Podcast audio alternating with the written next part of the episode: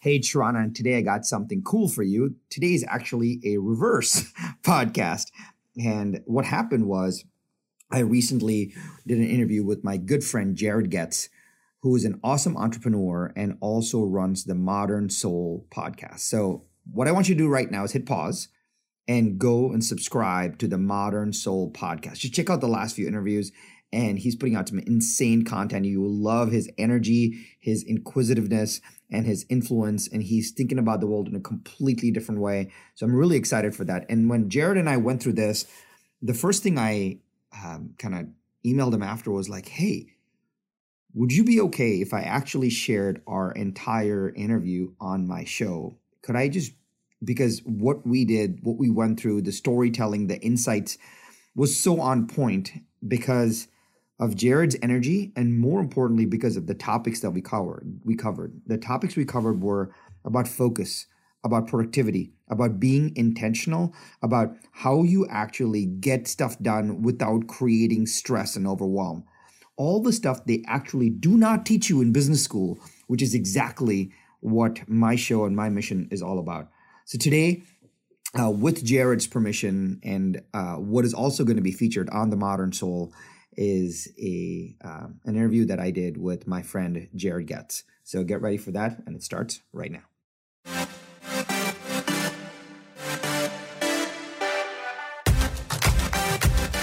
One thing is for certain. Just because it's tried and true doesn't mean it's working right now. So the big question is this where can you learn what is working right now? The strategies, the tactics, the psychology, and the exact how to how to grow your business, how to blow up your personal brand and supercharge your personal growth. That is the question, and this podcast will give you the answer. My name is Sharran Srivatsa, and welcome to Business School.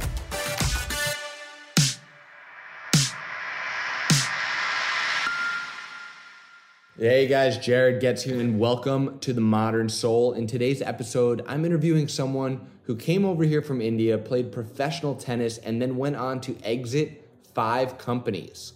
His name is Sharran Srivatsa, and more than his accomplishments, I really admire his mindset and the tools that he uses to figure out what his days look like and how he stays on task day after day after day. This guy has been waking up at 4:45 a.m. for 6 years straight. He runs a club called the 5 a.m. Club where he has 6,000 guests get on every morning for 5 minutes to start their day off right.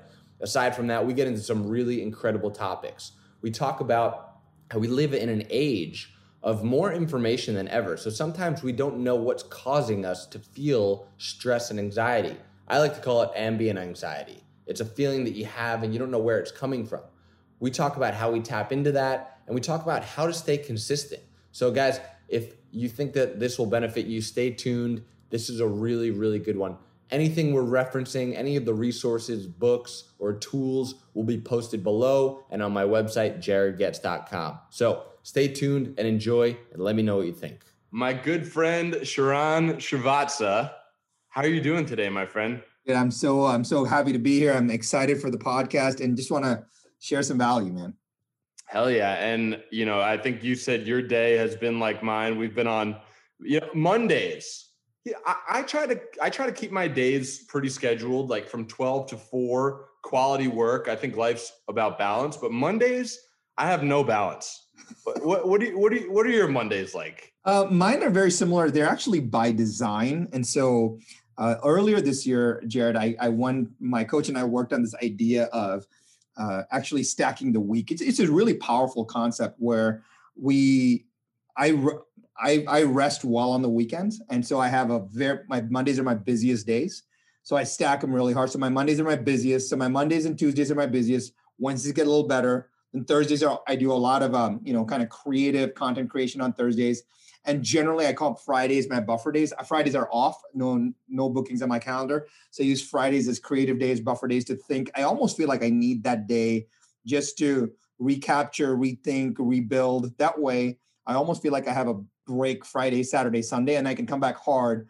But noon on Wednesday, I've probably accomplished everything that the week has to deliver.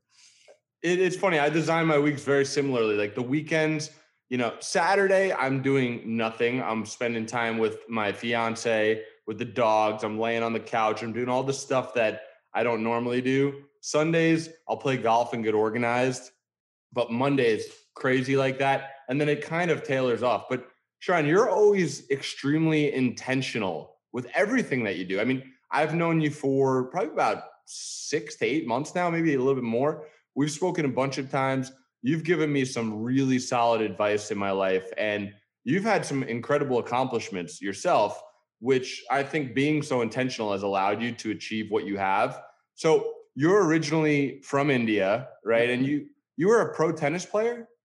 Yeah. So the story, well, it's kind of the, it's one of those. You're you're you're a good golfer. It's one of those never was has been type stories, and the reason is my my my father. Um, I when I was growing up as a kid, they in India it's very. I was born in India, and when you're growing up as a kid, you don't really talk about a few of these things, and I didn't know what that meant. For example, I was I'm colorblind, I'm tone deaf. While it doesn't matter what that is, you get kicked out of art class and music class. It's kind of weird.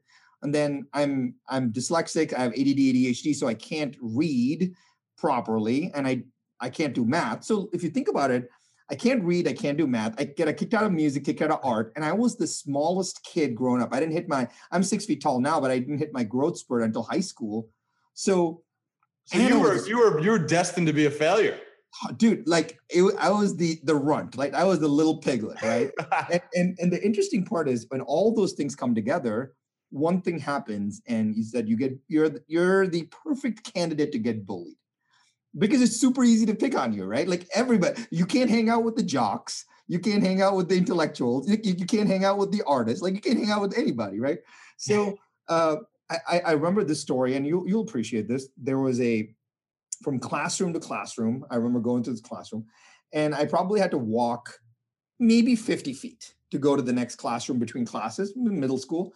And I ran almost a third of the mile around campus to get to the other classroom because the lockers were in between and I would get beaten right? And so I was like, I had much, so I had me and my backpack, and I would just run. and my, my father realizes pretty quickly. He realized that something was wrong. I didn't have the courage to tell him that. I, I, I didn't know any different, uh, and I didn't have the courage to tell him. One, I remember this was my 11th birthday, I think.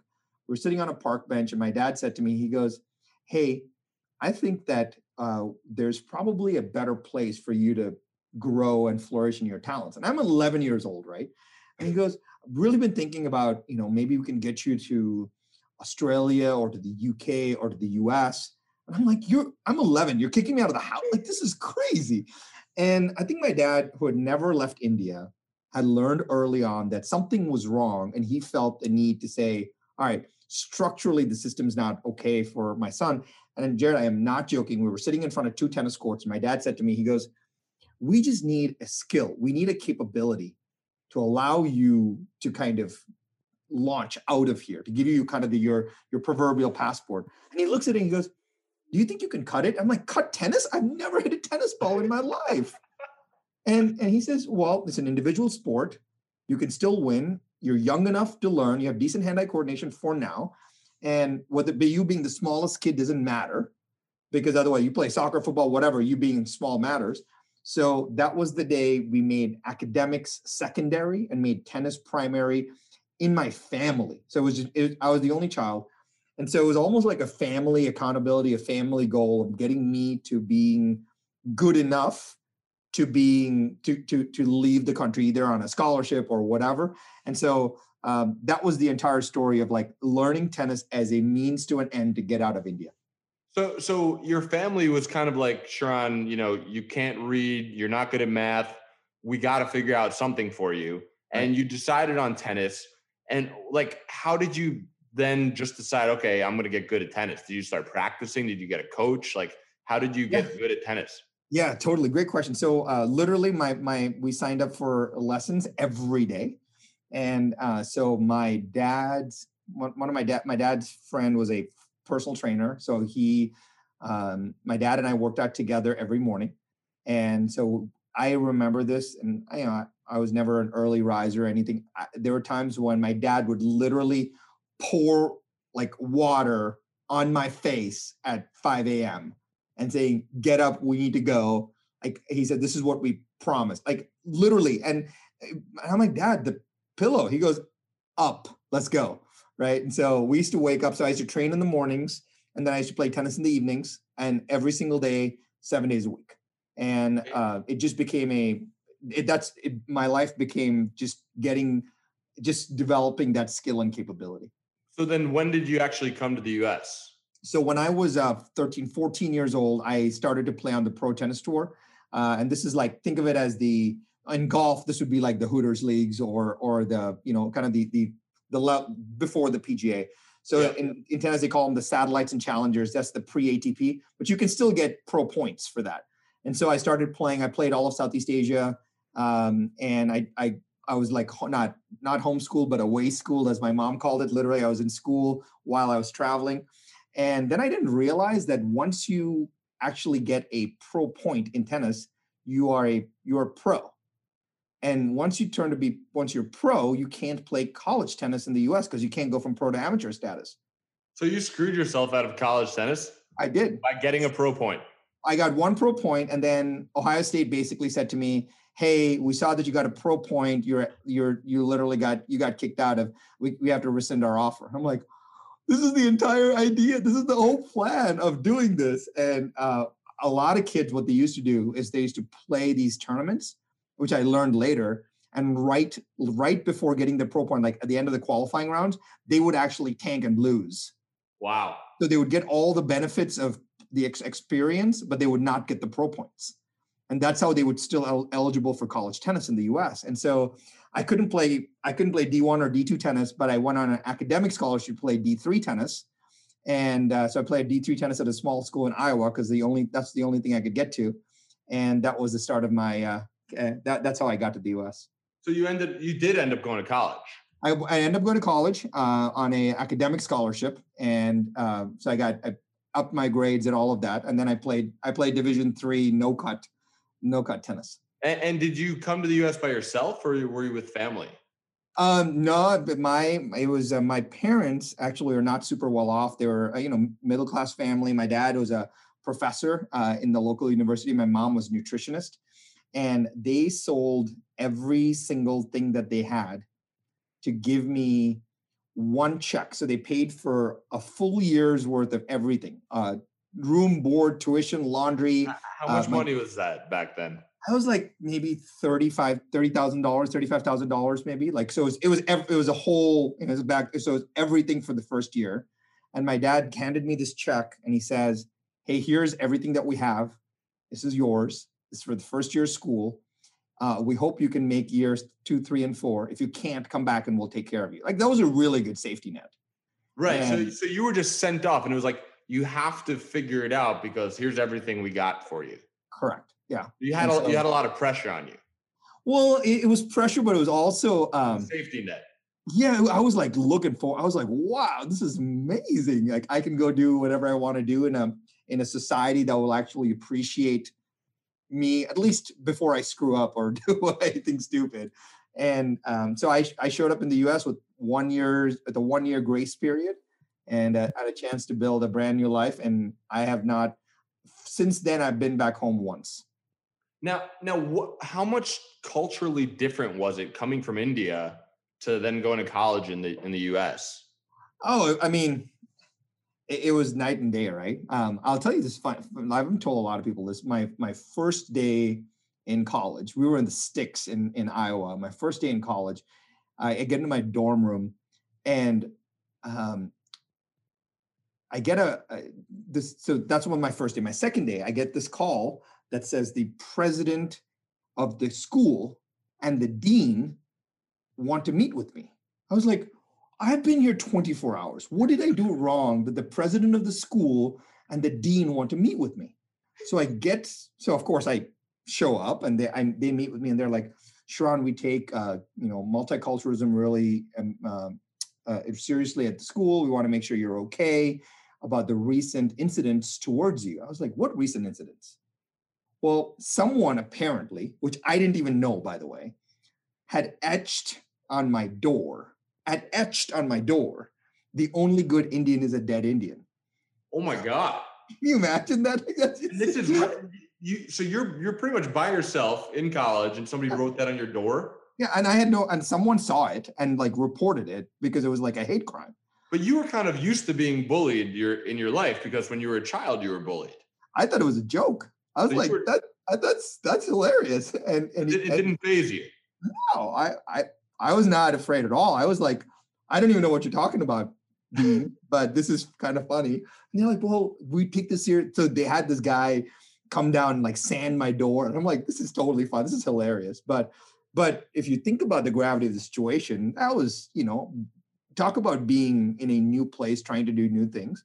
And um, I'll give you the, the the funniest story of all is since I didn't have money, I uh, a lot of things happened that first week, but the one thing that I'll never forget is my my ability to understand English was decent because in India you actually go to school where like you know where they teach you in English, but you didn't have the kids never had to talk, so right, I right. understood. Your, your accent was strong. Yeah, it was very strong, and and so I could barely speak. I couldn't speak very well, but I understood everything fine, and I needed a job because I really had to make some money for the next few years. So, so I went to work study and I said, Hey, how do I get a job?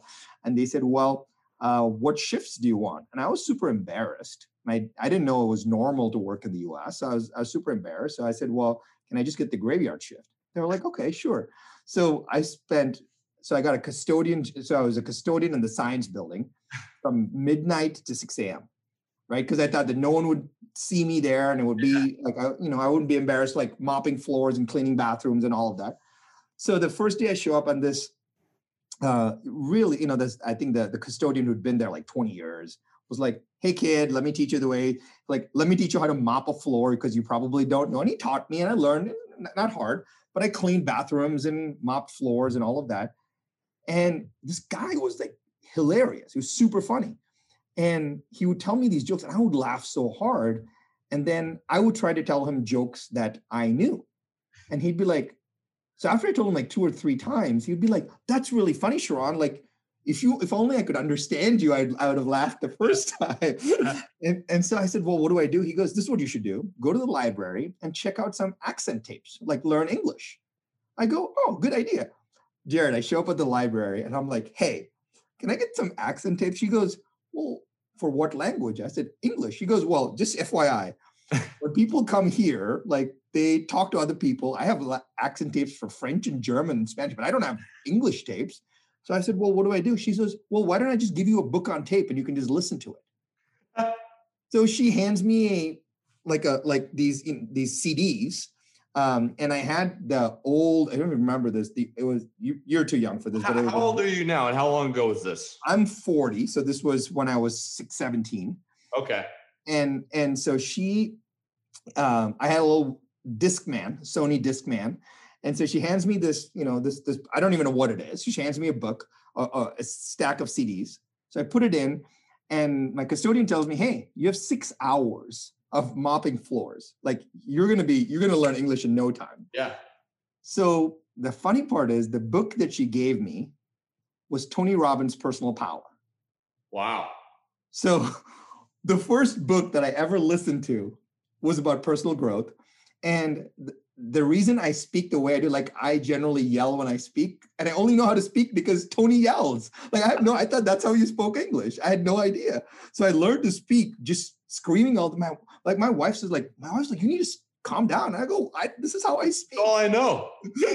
so, so, but but very uh, super fortunate that like when you listen to you know incantations and mindset stuff without even the intention of it, and that's what was being listened to and being programmed. Literally, I, that could have been I could have been listening to War and Peace or Tony Robbins, and yeah. by stroke of you know universal luck, I was listening to personal growth stuff, which is what kind of started me on this.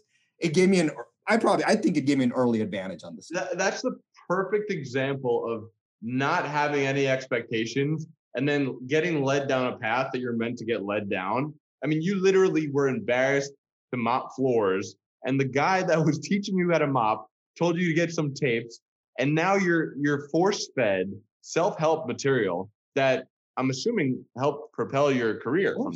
Like what, so, so what was next in your career? Like, how did you, I mean, you've exited five companies now. So how did you go from you know, a, a, a kid who came from India was getting bullied to exiting five companies? So I'm um, sure it's a long story, but like, well, no, we could we can we can do it fast because I think that um, I'll tell the first. I'll tell the, I'll give you the first exit story, and there's probably a lesson in there. The first one is so I And real a- quick, was this was this your first big break in business? Because Yeah. I, I always talk about when once you get that first big break, you outperform what you what your limited beliefs are, which is something that Tony Robbins talks about a lot. And that first big break is kind of the thing that you can hold on to and leverage to get that second, third, fourth, fifth, and so on. So this is your Yeah. first big break. this is my first big one, and, and you know I, I was very fortunate that I got the big one right out of the gate. Um, my I, I'll, I'll literally will tell you my goal. My goal when I left India of coming to the U.S. was that I would get a. I was a I was a computer science math major. Um, for some reason, I I like computers a lot, and all I wanted was to get a hundred thousand dollar a year job. That is all I wanted. Like I said, if I if I can make a hundred grand a year, no one like th- I have hit the jackpot. Like this is the greatest thing that can happen to me ever. Yeah. And what happened was, um, so my senior year of college, I wrote this paper, this uh, this paper on technology, and it, it got chosen to present it in Berkeley at a computer science conference, like total nerd nerd conference. So I go to present it on stage, and there's three judges on it, that are listening to my stuff. So I present my stuff. I never presented anything before. I present my stuff, and then I come off stage, and one guy, one of the judges, peels off, walks up to me, and says, "Hey, Sharran, great presentation. By the way, you're not going to win." I was like, "Oh man, this sucks." it tells me straight up, "You're not going to win." However, what you shared could be the missing piece to a company that I just invested in. I was like, okay. He goes, let me connect you with the founders. And maybe this is of interest to you. I said, sure, I'm looking for a job anyway. Like I need to get my $100,000 a year goal. So this was during the technology boom in the Bay Area. This was 1999, 2000. So this was, that's when everything was happening. And so they connected me with the founders. I got my first uh, entree into technology. So I was not a, I was not a founder, but I was one of the earliest employees. So I got stock options and all of that. I got to build something from the ground up. They used my technology to incorporate as a core part of their product. So I got to build a core part of that. And uh, the as a, as a business, we raised a little over twenty six million dollars in venture funding, and uh, these are all public numbers. And uh, the after three years, the I that after three years, the business got bought before by another public company for five hundred and fifty million. And and so I had my small piece of that, which I was able to pay off all student debt because I'd taken those over the years. I was able to pay back my parents. I was able to do everything that was I was able to get completely debt free and also give myself five year a five year runway. So that's when I said, and, and, and I was single, so a five year runway was not that much money, but Right. because if I said a five year runway, meaning if I didn't have rent and all of that, like what what would I do? So for five years, I took five years off, um, and I went and I taught tennis for five years. That was my way of doing. So I was in the Caribbean for a year, Dubai for a year, and on Maui for three years teaching tennis. And that was the that that time gave me like every day I would sit down, I would journal or write business ideas. That gave me more perspective than than any other time. And but I remember where I Jared, I was not equipped to build a business when I was 21 years old. I I knew nothing. I knew how to write code. I had zero idea how to pitch venture capitalists. I knew nothing. I had to learn all of that on the job. I didn't even know how to do. I didn't know how to be productive. I didn't have a productivity system. I didn't know how to manage email. I didn't know how to manage my time. I didn't know how to. Like, I literally didn't know anything, and I had to talk. I had to learn that by And myself. That's, that's the best way to learn. I mean, I have a very similar first big win, and I may have told you about this. It's I got basically approached by a company called Yik Yak, which was a startup company. They raised $10 million. They wanted to sponsor my shows, which I wasn't throwing anymore. And instead, I told them what they should do. So they were like, this could be a huge missing piece to our company. Just like you, I came on board, I implemented all the marketing. I saw them raise another $62 million. It opened my eyes. I made my little exit and that was like the first big break from my beliefs of like what I thought was possible as well. Yeah. So so after this, now you're like, okay, you did the hundred thousand dollar thing. you're playing tennis, you're all over the world, you're meeting cool people. Uh, like what brought you your next your next thing? Like what was the next thing you wanted to do at this yeah, point? so so uh, there's a couple things that happened in there, and I'll, I'll share that with you. But there there's a there's a cool lesson here, and the lesson, like, and I keep thinking about this is, you, we always find people that say, well, if Jared could do it, if Sharran could do it, you can do it too. And I don't think that's accurate. That's not fair to say because Right. you you have a completely different set of skill set capabilities, mindset, support system, and so do I. And it's hard for me to say, well, if he can do it or she can do it, I can do it too. And I I was like that. But Jared, here's the big lesson I've learned. I don't. People always say, "Well, just model Jared and you'll be fine." I'm like, no, you can't. You can't. Mo- like, there's no way you can model Jared. He's a stud. Like, it's super hard. But I think that there's a key here, and the key is instead of modeling the person, could we model their support system? Right. So now instead of, instead of modeling Tiger Woods, could could I model his trainer, his coach? Like, what did who who did he have in place to bring out his talents? And can I get something similar and model that support system for myself that will bring out my personal, my own unique talents? And I think that a lot of times we get so fixated on the on the call it the Trumps or the Musks or the whoever's of the world, and we say, well, I want to be like them. But you don't realize that they are who they are because of their support systems.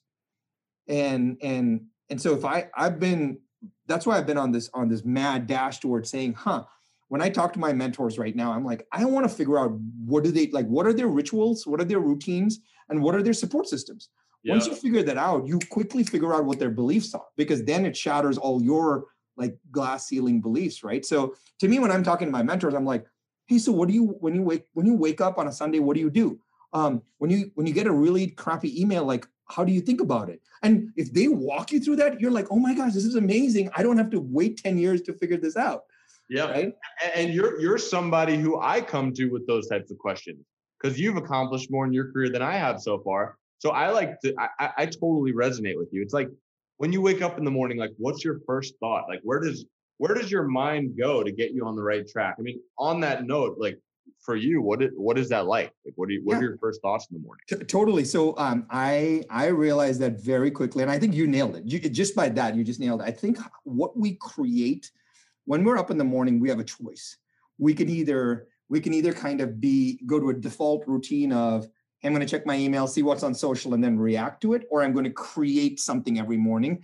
And um, my mentor Walter Schneider, he uh, he has you know he, he one of my mentors in the real estate space. He has 41,000 agents around the world. He he has he owns one third of the world in RE/MAX. Like that's it's insane. Like he and so he told me he goes, uh, create before you consume. Super cool thing, right? He's like create before you consume. So what I do every morning, at, eh, if for, for folks, this is the truth. Every morning at 5 a.m. is I run this thing called the 5 a.m. Club Call. It's 5 a.m. Pacific time every single day, seven days a week, 365 days a year, for five minutes every morning. And it's just five minutes. It's a phone call. It's totally free.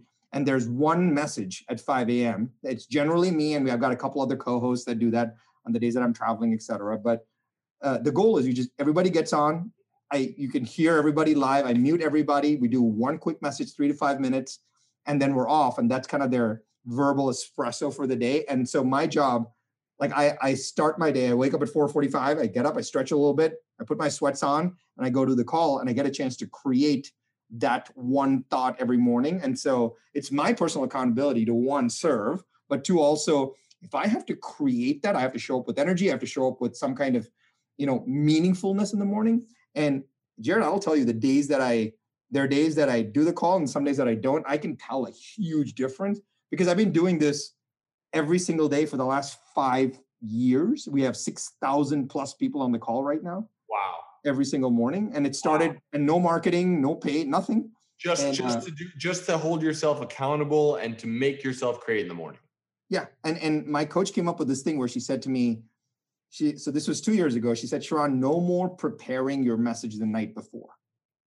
So literally, I show up at 4:55 and I kind of like do a deep centered meditation for just a minute. I know you're you have you have a great meditation practice, and I go and I'm like, okay, what was the message from yesterday that really resonated? Maybe my children, my wife, my business partner, my work. And Yeah. then you, you're able to take that story and succinctly build it into a message and deliver it. So it's super original and, and, and then you and you push yourself onto the path you want to be on for the day. So Right. I'm sure a lot of people can relate, and I'm a believer that your energy, especially in the morning, is very fragile. Yeah. What you what you're served, like if you wake up and you check Instagram and you see something about politics that turns you off, you're gonna have that weird eerie feeling for hours to come.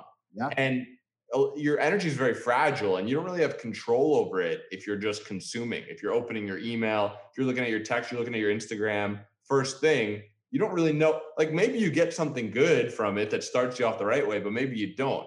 So I think that the takeaway of creating before you consume, I think anyone listening, that's such a powerful little tidbit. Yeah. I mean, that's something that I'm going to start thinking about even more regularly. And that's such a good way to simplify it.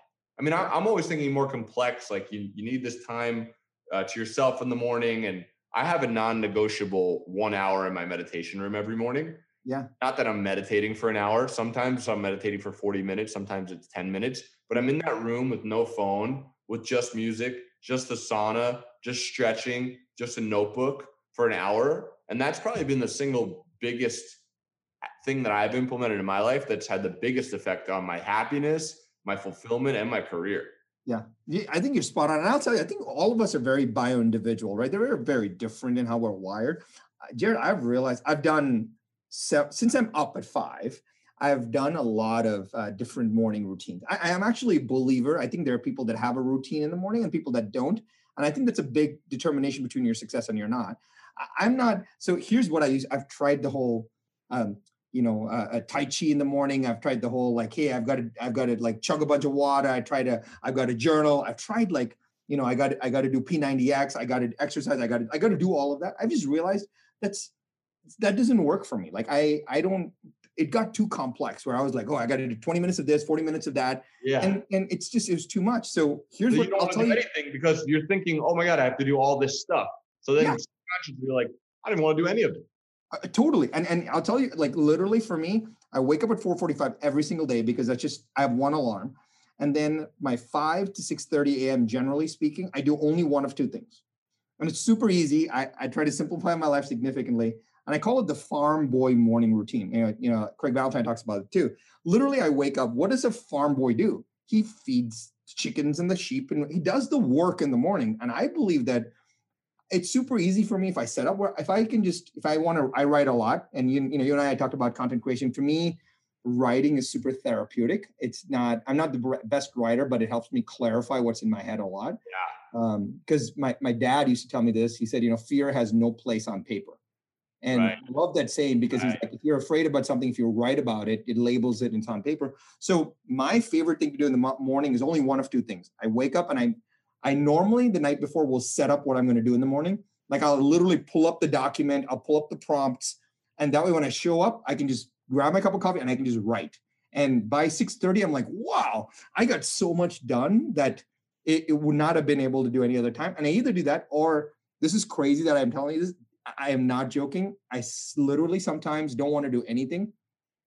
I will sit slouched on this big leather chair that I have in front of my fireplace in my house. It doesn't matter if it's if it's 80 degrees out, but, but it's dark, it's cool in the house. I just love the crackling sound of the fire. I just love the movement. And I just sit there, lights off. I just sit there, no phone. And sometimes I'll doze off, sometimes I'll come back.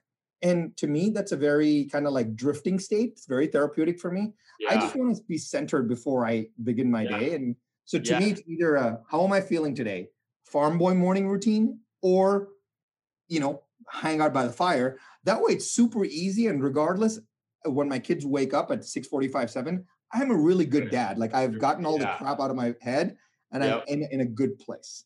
So I, I think a lot of people consume so much stuff because we live in an age of unlimited information. That's not necessarily wisdom, it's information. So people are learning about my morning routine, your morning routine, Tim Ferriss's morning routine, Elon Musk's morning routine. And they're like, oh my God, I have to do all this stuff to be successful. But it's like, no, you actually just need to figure out what works for you. And it's cool. You've simplified it either the farm boy or sitting in front of a fireplace. Either one's good for you. Now, I have a question for you. So you wake up every morning at, at, at 445. Yep. I have trouble waking up in the morning.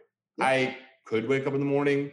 There's been six month streaks that I've woken up at five o'clock every day. There's been three month streaks where I sleep until my eyes open up. Yeah. But like I my brain and and I I like to tell myself it's because I think I'm smart. My brain is good at convincing me of things, but it might be because I'm weak. I don't know what it is. My brain is really good at keep convincing me that I don't need to get up when I want to get up. The night before, I'm like, I'm getting up tomorrow morning. I'm doing this. I, I know it'll set my day the right way. But then in the morning, I'm like, yeah, you know, it's five. I could go do that, or I could do it in an hour. I could sleep a little bit more. How do you get yourself up out of bed? Yeah, good, good question. So I'll give you two, two there are two answers. Um, one is for folks that have built-in accountability like me. I have 6,000 people waiting on a call. So I kind of, That's to- a good one. yeah but uh, this is going to sound super weird but I, I'll, I'll walk through it if there's any one thing that i do and this works for me again very bio individual it's the same practice that i run every single night and that is that's what sets me up for the day and um, uh, this goes back to a very interesting story my, my, my, i was living in india with my parents we had a small one bedroom apartment in the heart of the city in chennai and my dad after dinner he would sit down at he my would clear the dining table out. My dad would sit down at the dining table. He would open his leather bind kind of leather journal for the day. He would write tomorrow's date on the on a page, and he would just write like one, two, three, four, five, the things that he had to do for the day. And he called it "You can create tomorrow today." That was his way of. He, he always tell me, "Hey, Sharran, you, you got to create tomorrow today." And Jared, he would do it every single night, right? Every Great single night. And so I didn't really understand what that meant. I was like, seems so mechanical. Yeah. So what I do now is the the two minutes before I actually fall asleep, right when I'm ready to go to bed, I this is gonna sound hokey, but it's super powerful. I close my eyes and I vision it'll actually be faster while I do it than I tell it tell everybody what it is, but I'll, I'll tell everybody what it is. So I Yep. close my eyes and I visualize exactly what's gonna happen the next day. So here's here's I'll, I'll walk you through it. I close my eyes and I see I I can hear my alarm. I can I see myself the alarm go off.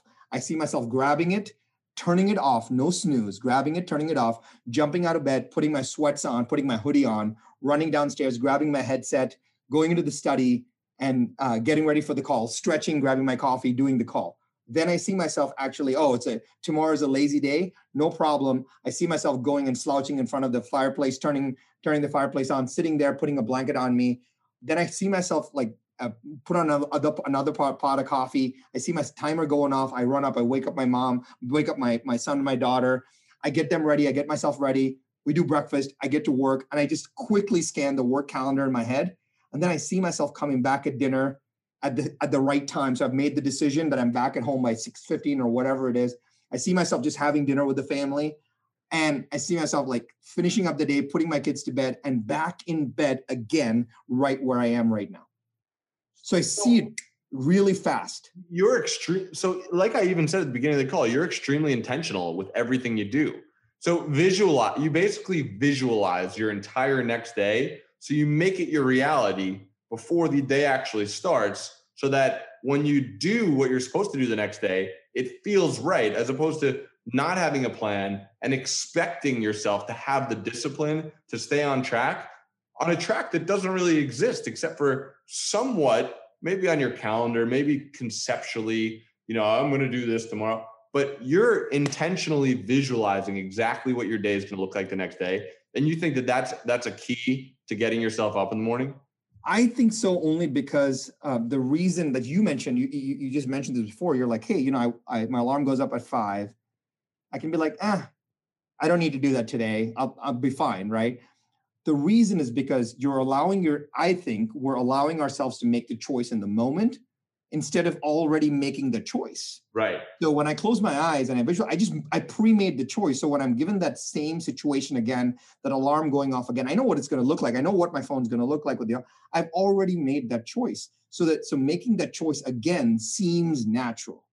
right and, and so- it's funny you say i think but it's really like when you say i think and you're telling me about it it's reinforcing your ideas in yourself even more so you're going to stick to it even more in the future so this is a Yeah. good exercise Yeah, and and, and the interesting part is uh, once you do it once or twice, you can do it super fast in your head, right? And sometimes I might not have. I that's why I also like right before I go to bed, I'll, I'll look at my calendar for the next day, and just be super grateful for it. I'm like, hey, tomorrow I get to hang out with Jared. I haven't talked to him in a few months. Like I'm excited about it, so I can just run through my day in my head. I've also noticed this, Jared, is that if I look to my calendar and I feel something stressful about the next day, it's it's good to know kind of like that's a stressful thing coming up because right. there is one or two things that are important here, which is why do we put ourselves in these stressful situations? There's no mm-hmm. reason for it, right? Mm-hmm. So if if I have a if I if I if I'm working with a client that I don't really enjoy, but that client shows up on my calendar every third Wednesday, and I'm like, this is there's no reason for this. stressed again. No more of this client. Yeah, and and and doesn't and it's we're all very bio individuals. So I think a lot of times it's like if everything that you look at look at your calendars is stressful, that means that we probably have a chance to recenter and be like, hey, you know what? I should probably make a few different decisions. And, and, and we don't think that we have the choice to not make those decisions, but you do. Sometimes I, I found myself in business ventures that were taking 80% of my energy each day and making me zero to 10% of my income for months on end. And I'm like, what the hell? What am I doing this for? I'm yeah. wasting my time. I'm becoming a worse person because I'm stressed about this. And it's not even it's not even making my life any better. So no yeah. more. And sometimes people don't think that that's okay. They think they have to keep doing what they're doing, but you have the choice. Oh, I'll tell you. I'll, I'll give. And, and and the interesting part is, it actually happens to extremely smart and bright people more than it does to the general population because it, like you said the extremely smart and bright people the person that's listening right now is super they can convince themselves of anything right? Exactly. And, your mind is powerful. It can convince you. The the i think the reason behind that a lot of times jared is that if you don't know your options you feel like you don't have any Mm. And and Ooh, so when I see something on my calendar, right? That's a good one. Repeat that one more time. Yeah, if you don't know your options, you don't feel you feel like you don't have any. Wow. Yeah. And and the interesting part is all we have to do there, you can fix it. All you have to do there is to force yourself to create options. So like if you and I were, you know, if if let's say you're running a when if you're not we're talking about Zendrop and I'd be like, you'd be like, oh man, this client, I'd be like, okay, awesome. Um, we're gonna come up with five options. So I, I magic magic number, right? Yeah. Um, because 10 sounds like too many. One one is not helpful. So I'm like, hey, what is one other option? You could fire this person. Cool. What else? Oh, you could change the cool. You you could give someone else point on this. Cool. You could, you know, you could change their payment structure. Cool. You could take a break from this relationship. Cool. You could change this and give it to someone else. Cool. And like, if you don't proactively make those options, no. you won't even know you have them. It's so the the smart people listening here, which I'm sure you're smart if you're listening to this. The the takeaway is that you need to be proactive to be able to contain your mind from go, basically you have to be smarter than your mind is and it's already smart. I think that's kind of the takeaway and you have to be proactive in giving yourself options so that you could pick what you want to do. So you nailed it because the, you know when, when you and i get to chat it's it's you know it's super fun because um the the core of this is when you're inside the bottle it's hard to read the label right and mm. so you you see yourself, you know, you have enough awareness that's stressing you out. You're like, well, this sucks. It's like it's stressing me out. For to me, it just I know I can give you advice because it's from I, I, I care about you, but I'm not emotionally connected to your problem. Right. Right. right. And same for you. When like you're you're helping me out with one of my clients is e-commerce. Like I have no nothing, but you care about me, but you're not emotionally connected to it. So it'd be super easy for you to do. So that's so, why so, when I, so yeah. on that note, so you're, you know, I, if I'm talking to someone that I respect and I have problems that are stressing me out, they're not stressed out by those problems. So they could point them out to me. But on the same note, if you do practice meditation, if you do practice mindfulness, you can actually separate your true self from your mind that's all stressed out and you can see situations with no emotional attachment. So that I think that there's a, strong um, lesson that you, you could actually almost be your own coach if you're good enough at being present and you can pull your your true self away from your mind. That's a deep one to think about but it's no, but i've learned that no that's so that's so good uh, because I, I think that very few it, you we have to that is the joy of you know when people are like why am i meditating? It it's like swimming right? After a while suddenly it like it hits and you're like wow i can separate I can separate these feelings. Um, I, I'll tell you, I've been meditating on and off for a long time. I, I, I can't. I'm not. I can't do that on demand. Uh, right. Me being super honest, I can't. I yeah. can't do that on demand.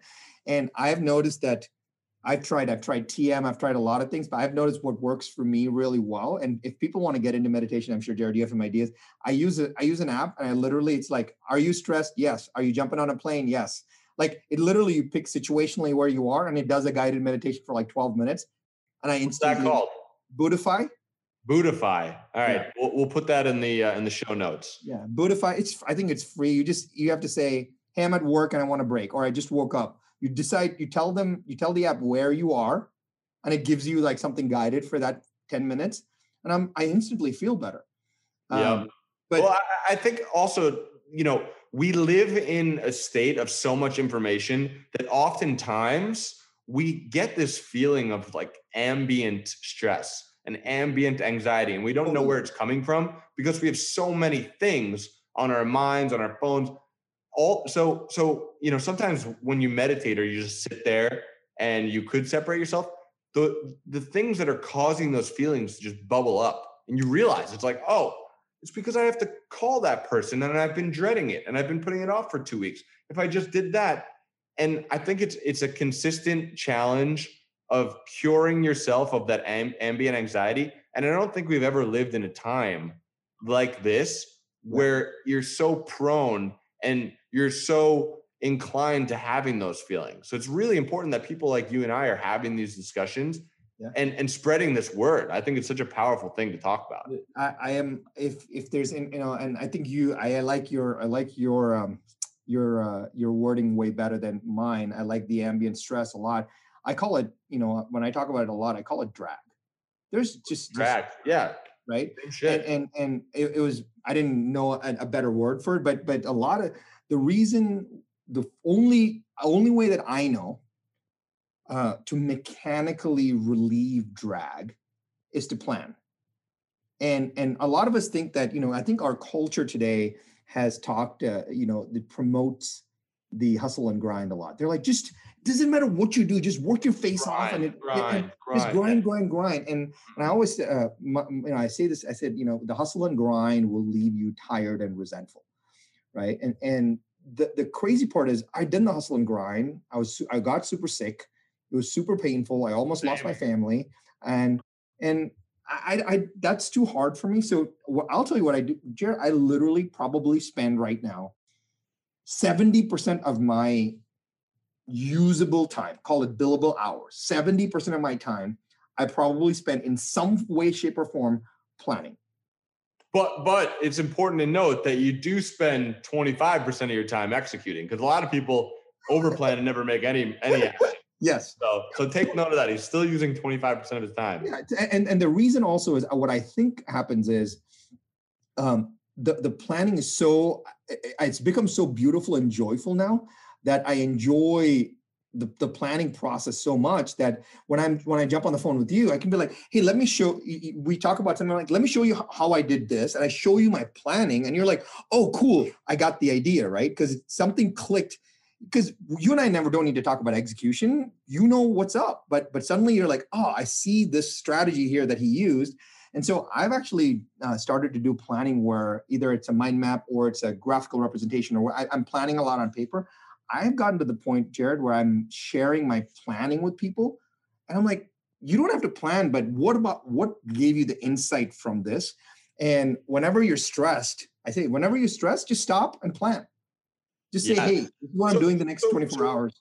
This is this is good stuff, but I don't I don't want you to go too much deeper yet because a lot of people listening, and myself included, are like, okay, cool, I want to plan. Where do I start?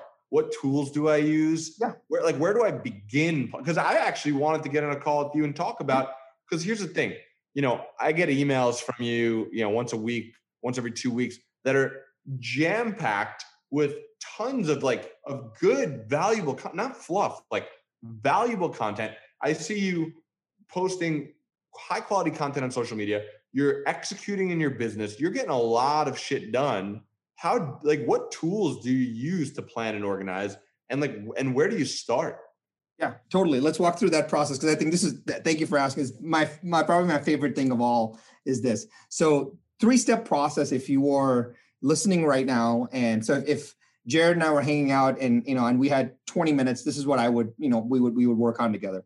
The first thing I would say is there is we got to eliminate this ambient stress, which is the drag right? So because it's very hard for anybody to just go into planning right away. It's super difficult because there's our minds are kind of uh, messy right now. So the first thing I would say is it, it's not a brain dump, but it's like take a piece of paper. You have the front and back of a of a eight and a half by eleven paper. You can fill it as much as you want, but I want you to write down every single thing you think you need to do. It can be pay taxes, walk the dog, fix my elbow. You know, uh, I, I need a better driver, whatever it may be. Right? Just everything that is on your mind that you think you need to do, you should write it down. You'll probably stop in like the three minute mark, and you will get everything out that's when the good stuff happens. That's when the that's when that's the difference between the conscious and all the unconscious drag. Yeah. That's when i will force you to fill both sides of the paper with everything. So once you get all that out you're in a very clean state.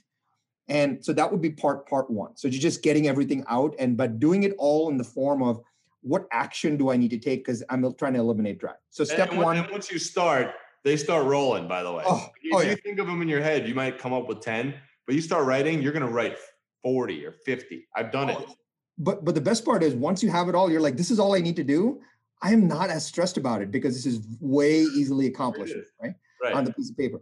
Now there's a second exercise. So right after i do that this is really good to do the second exercise. And it, a lot of management gurus talk about this. I really love this. It's the start stop continue exercise. And i love it. It's just take a piece of paper draw three it's just got three columns. One start one stop one continue and um, i start I, I like to do the stop first because you can't add things to your plate before you remove something off because we're all jammed anyway. So and a lot of people are like well sharran i don't want to stop you know i don't want to stop exercising. I don't want to stop eating meat. I don't want to stop and i'm like you don't have to stop forever. Just Right. would you stop for 90 days right that's all I'm asking. So now you're like, okay, cool. What am I going to stop for 90 days? So the, the column is just what am I going to stop for 90 days? And so you'll come up with three, five, seven things that you're going to say, you know what, I'm going to stop snoozing for 90 days.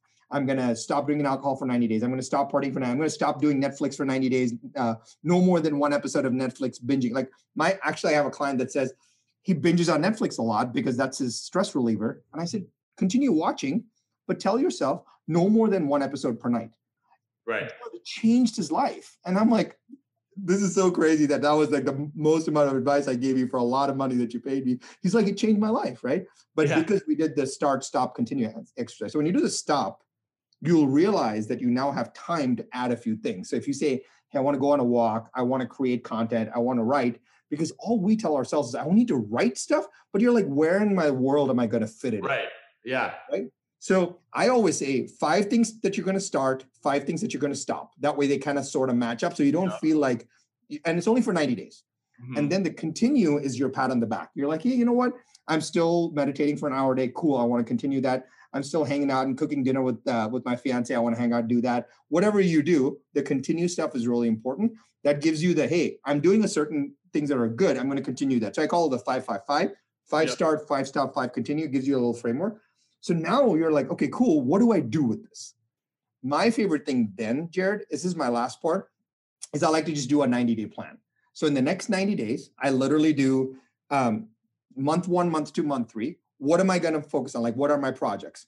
And the hard part here is that people think that they have so much. So the original data dump that we did, that's when I literally go through each one and I do one, two, or three. Is, is it the first month, the second month, or the third month? That way, then I take each of those and I just put it in each of the months.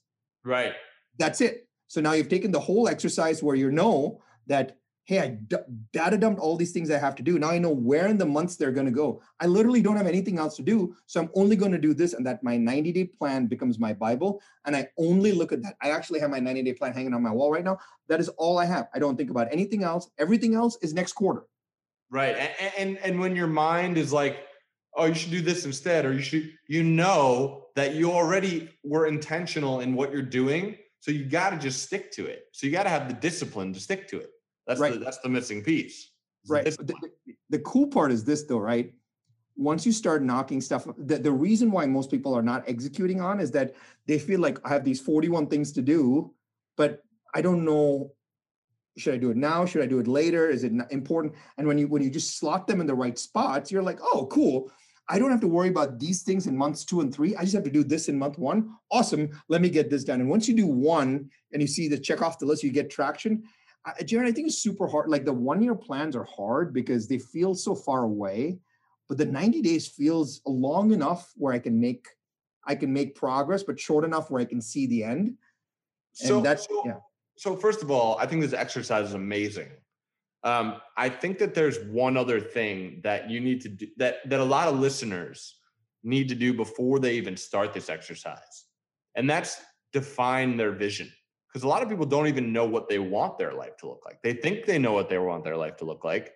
They think that they, you know, if they only had the car that they saw on Instagram, they would finally be happy. Or if they only, you know, were able to travel to this country like that other guy, they would finally be happy. And but there's all this shit. There's, there's so much information. There's so many. There's so much stimuli that makes you think you know what you want. So one of the things that were extru- that I would say this is the single biggest thing that's that's propelled my career, and it, and it was at a Tony Robbins event. It was at a UPW event. Yeah. Um, it was defining my vision very vividly exactly what I wanted my home to be like, the type of person I wanted to be like with, the person I wanted to be. Did I want to be more compassionate? You know, did I want to be funnier? Did I want to be more serious? You know, the the type of car I wanted in my driveway specific to the color, the the type of food I want to eat regularly, the body I wanted, and and clearly define it all. Because then when you're planning, you got to make sure that each of those plans are a little step in the direction toward your vision. Because a lot of people, if they don't know what they want, they're like, "Oh, I'm going to do this," but they're they're heading in all these different directions. So I I think at least that defining that vision super clearly. And the problem is that like a lot of people listening might be like, "Okay, I'll define the vision," and they're sitting there and they're thinking and they're like, "Well, the vision's not coming to me."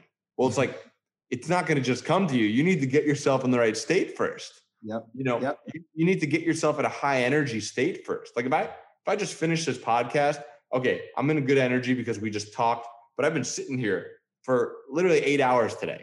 My body's tired, my endorphins are low. If I try to think of my vision, it's going to come out not that good. But if I go and I, I do a run, I drink some water, I push out some push ups, you know, I put on some good music, I beat my chest a little bit, whatever it is, then the the real the vision of who I really want to be will come out. So for anyone listening who's like, I understand this, but I don't know how to make it happen.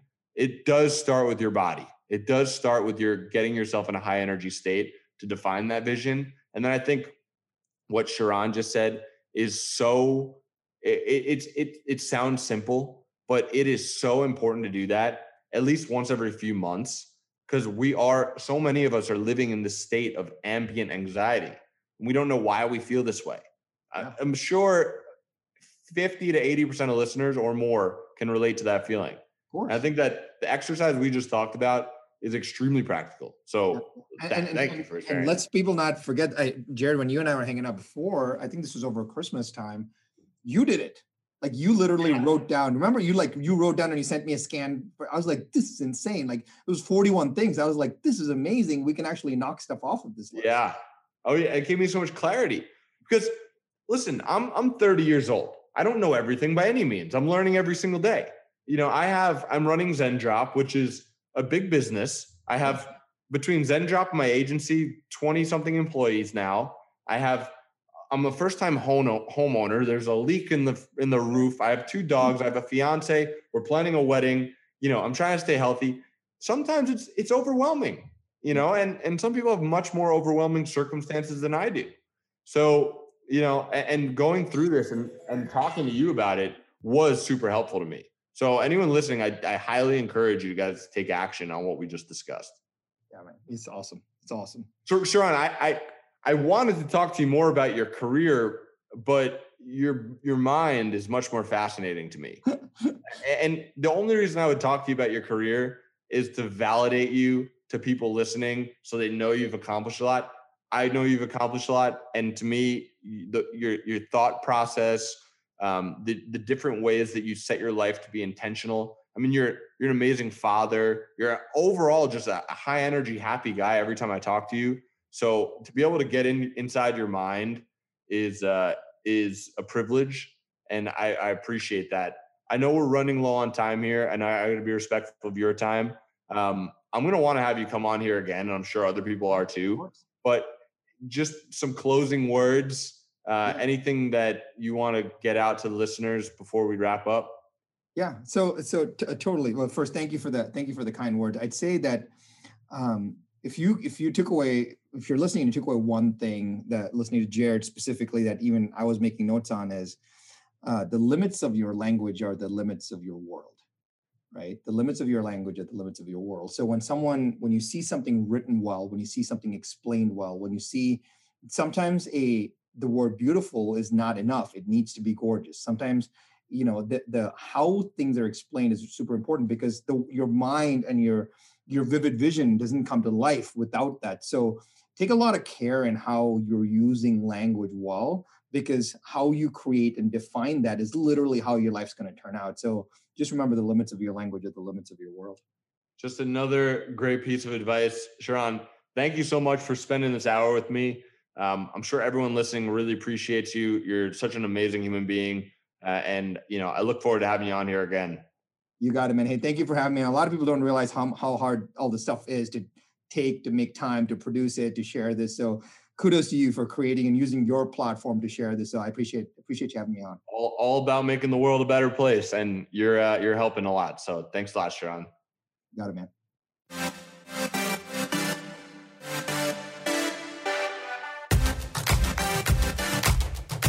Hey, Sharran, I have a cool gift for you. I took some of my best ideas from the last 20 years and created a five day MBA. It's quick and action packed that you can listen to on the go, just like this podcast. And I want to give it to you for free, just as a thank you for listening to the show.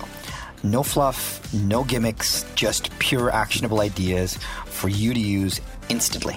You can grab it right now at businessschoolshow.com. That's businessschoolshow.com.